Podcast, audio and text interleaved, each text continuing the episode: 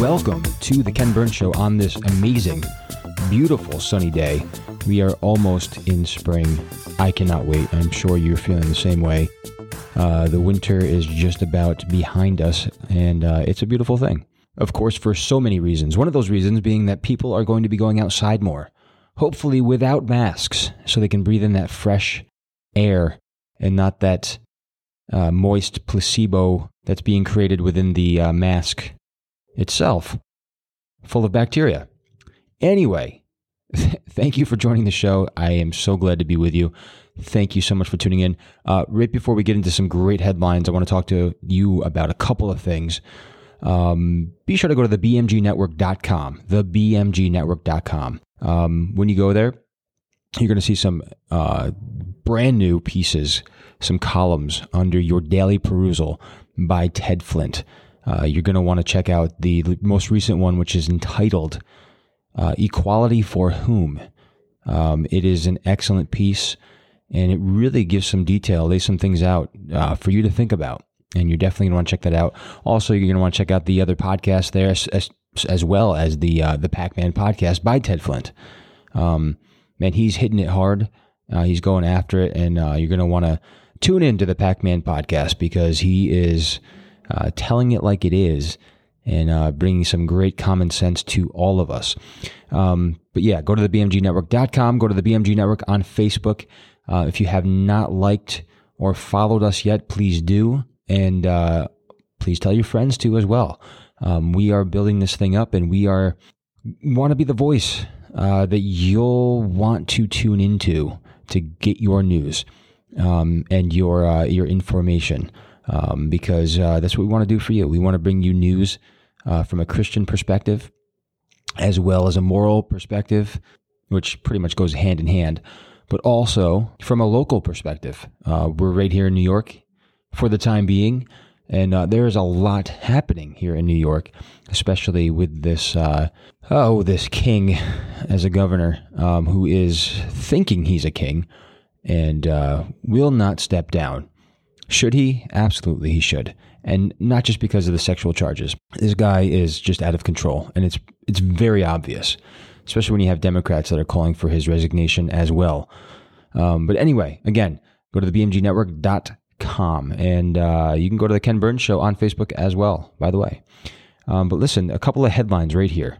Uh, number one, I want to get into um, one quick thing here, and the headline, uh, which kind of goes along with what I was saying about spring. It's uh, the headline says Americans may finally be corona weary.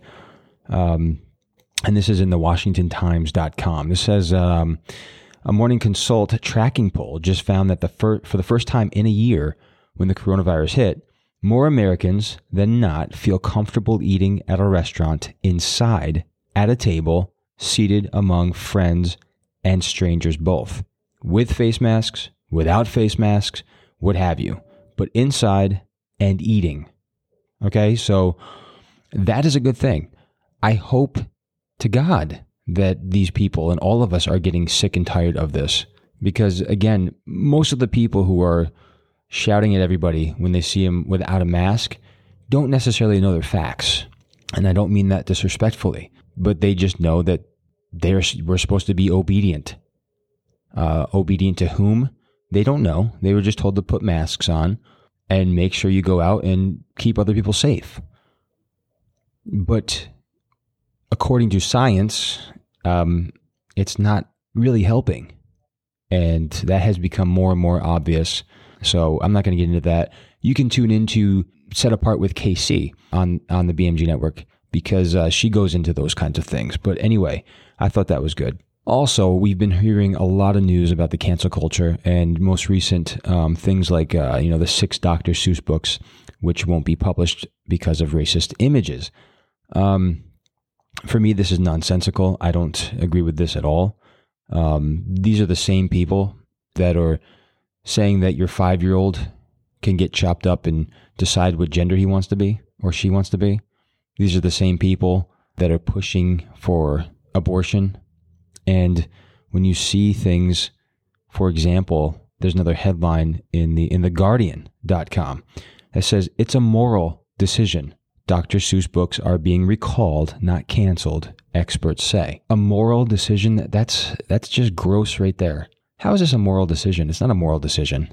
If any of these people actually cared about morality, they would get behind the pro life groups and start defunding, pushing for the defunding of both national and international abortions, which, by the way, the US, that's us, is funding. But they want to talk about morality, about something that was written uh, many years ago. And just listen to this. Uh, this is what Philip Nel, a professor of, of uh, English at the Kansas State University, and um, is the author of Was the Cat in the Hat Black? Okay. I don't know why that matters, but he says Dr. Seuss Enterprises has made a moral decision of choosing not to profit from work that, well, with racist caricature in it, and they have taken responsibility for the art they are putting into the world, and I would support that, Nel said. Again, this is just becoming absolutely nonsensical when you see the bullcrap that is being put into the world every day by these by these people, the same people that are touting things like this. Yet they can have an excuse for it.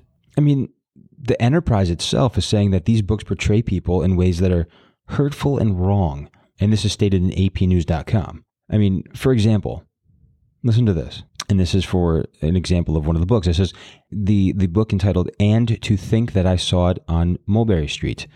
An Asian person is portrayed wearing a conical hat, holding chopsticks, and eating from a bowl. I don't know. Have you ever been to Asia? I have. And that is pretty accurate. And there's nothing wrong with it. It's a cultural thing. How is portraying culture a wrong thing? It's not making any sense. I actually saw something uh, just pass by um, in the news uh, just recently about Latinos saying, I don't think so, about Speedy Gonzales being canceled. Again, why? Because he has a, a Spanish accent? Mel Blanc was one of the best voiceover actors ever. He did most of all of the uh, Looney Tunes cartoon characters. He wasn't making fun of anyone. But this is where we are in the country. Everybody is hypersensitive. And again, these microaggressions are constantly taking place right before our eyes, just making something so small a huge thing so that they can complain about it. So they can point the finger and say, this is why we need to be in control of things. Of course, they won't use the word control. But again, uh, back to the point, I just think it's a, it's a disservice to our society to, to state something like it's a moral decision that they're doing something like this. It's not a moral decision. If you cared about morality, um, you'd start pushing for other things way more pressing and more important than something so tiny like this. Never have I read any of those books and thought about racism or felt like it was racist. If anything, it just made me appreciate culture even more. But anyway, I digress. But obviously, something that is pressing that's happening right now, this very day, um, that is being passed, going to be signed this week, is this um, $1.9 trillion stimulus package, um, which is following the $900 billion COVID relief deal in December, which followed the $2 trillion stimulus package in March. In total, listen to this the federal government has pumped 4.8 trillion into the economy over the last 11 months. Okay, the money has gone to support businesses to extend and augment unemployment benefits and as direct payments to households. Um, it kind of stops there, but we know that that's not the reality. It's, that's not all that it did.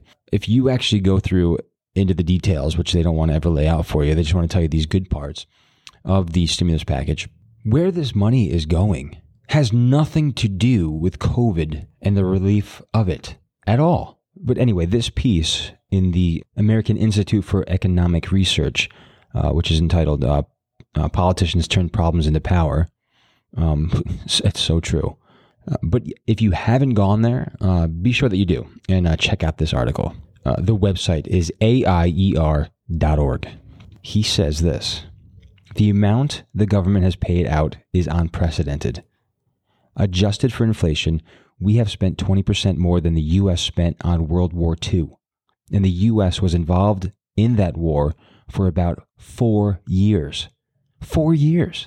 On a dollars spent per month basis, over the past 11 months, the federal government spent a, at a rate that is adjusted for inflation five times its rate of spending during World War II, during a war. And he goes on to say, has this unbelievable spending done any good? Uh, from one perspective, that's almost impossible to say because we don't know what the world would have looked like without the spending. But from another perspective, it's much easier to say. Rather than trying to imagine what the U.S. would have looked like without this massive spending, imagine instead that the U.S. Uh, would have looked like had the government just divided that 4.8 trillion among US households. Are you ready for this? Just imagine this for a moment. 4.8 trillion dollars. Imagine that they took this money and actually gave it to the households, the people. Remember, we paid into the government with our tax dollars. Imagine if they gave it back to us because, you know, we're hurting here in America. Uh, watch this, or excuse me, listen to this. What would that have done for us. Okay, listen, there are 123 million households in the U.S. given income cutoffs. The stimulus checks have been going out to about 80% of those households. Had the government simply divided that $4.8 trillion evenly among the 80% of 123 million households, each would have received a check for almost, ready? $50,000. That's fifty thousand dollars. I've never been given a check for fifty thousand dollars. Maybe you have. But could you imagine if you've just got a, a check for fifty thousand dollars that you obviously that you would need right now? What would this do for us? Remember, this is all these stimulus packages are all for COVID relief. It's for the American people, which is malarkey because it's, it's absolutely not. But this is what it would have done for us. Okay.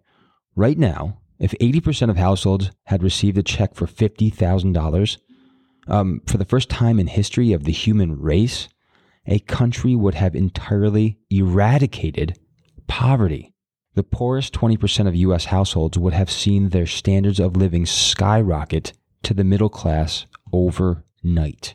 A single full time worker would have received the equivalent of a $24 an hour raise. A full time a full time $7.25 cent an hour worker would have suddenly found himself the equivalent of a $30.80 an hour worker. That's enough to make the most ardent fight for $15 advocate blush. So listen, prices are going higher with food, the cost of living, gas prices, and they're taking a little bit of the tax money that we paid them and just kind of giving some of it back to us and taking the rest of it for themselves and for their agendas and what they want to do. For example, an underground, you know, railway system, subway system in California, which is obviously for COVID relief, right? I mean, you should see some of the stuff that's in this bill. But anyway, so they're doing that. And then they're going to push for this $15, $15 an hour raise, which once again is going to seriously hurt the bottom line for these businesses. Because remember, like they used to say years ago when they were pushing for this at that time, not well, not too long ago, if you have somebody that's been in your business for a while now that is making $15 an hour right now, and those under that person are making, let's say, $12 an hour. Now all of a sudden the minimum wage goes up to 15, so that $12 an hour person is now making $15 an hour. Good for him or her. But what about that person that's been there for years, worked their way up to $15 an hour? Guess what they're going to want? They're going to want a raise. Since the other person got a $3 raise, well, this person should also get a $3 raise. So 15 to $18. Is that going to help a business thrive in an economy that's not doing very well right now? When prices are going high already? For example, the food business. If a restaurant has to do this and the price for food is going up, now they have to pay their workers $15 an hour. What's going to happen to that business? What does that the business owner have to take it out of his his personal account to help to help out here? You see what I'm saying? It doesn't make any sense. It's not helping anybody. What they should have done is like what this article uh, mentioned in the American Institute for Economic Research. They should have split the 4.8 trillion dollars evenly among these households. But the government, obviously, because they're just so incredible with the finances, uh, they don't probably trust the American people who pay them, but we can trust them. Yeah, right. But listen, I would love to know what you think. What do you think about the Dr. Seuss books? Um, they say they're not canceled, but they're just going to stop promoting them, publishing them. Okay, whatever. We see this across the board. These are the same people, by the way, that can put a disgusting, disgraceful um, movie on Netflix that portrays little girls in inappropriate ways and think and actually say that that was absolutely necessary to do. Same people that can push for these gay rights and call us homophobic and tell us that we have to succumb to this whole transgenderism uh, baloney when we're seeing people left and right with all these mental health issues that actually need help, not to be cut up. Which, by the way, that's some of where our tax dollars are going as well. But let me know what you think. Uh, you can email me directly at kburns at the bmgnetwork.com. That's kburns at the bmgnetwork.com. And again, go to the bmgnetwork.com. Um, you can listen to this show as well as other shows. And by the way, all the shows, I, maybe you have a favorite uh, podcast platform. We're on all of them. Um, but you can go to the bmgnetwork.com and listen to it right there. I'd really appreciate that. And please, if you haven't gone to the Facebook page, the BMG Network, go there, like us, follow us, uh, share it with your friends. Come be a part of uh, what we're doing here at the BMG Network. Uh, give us a try. We really appreciate it.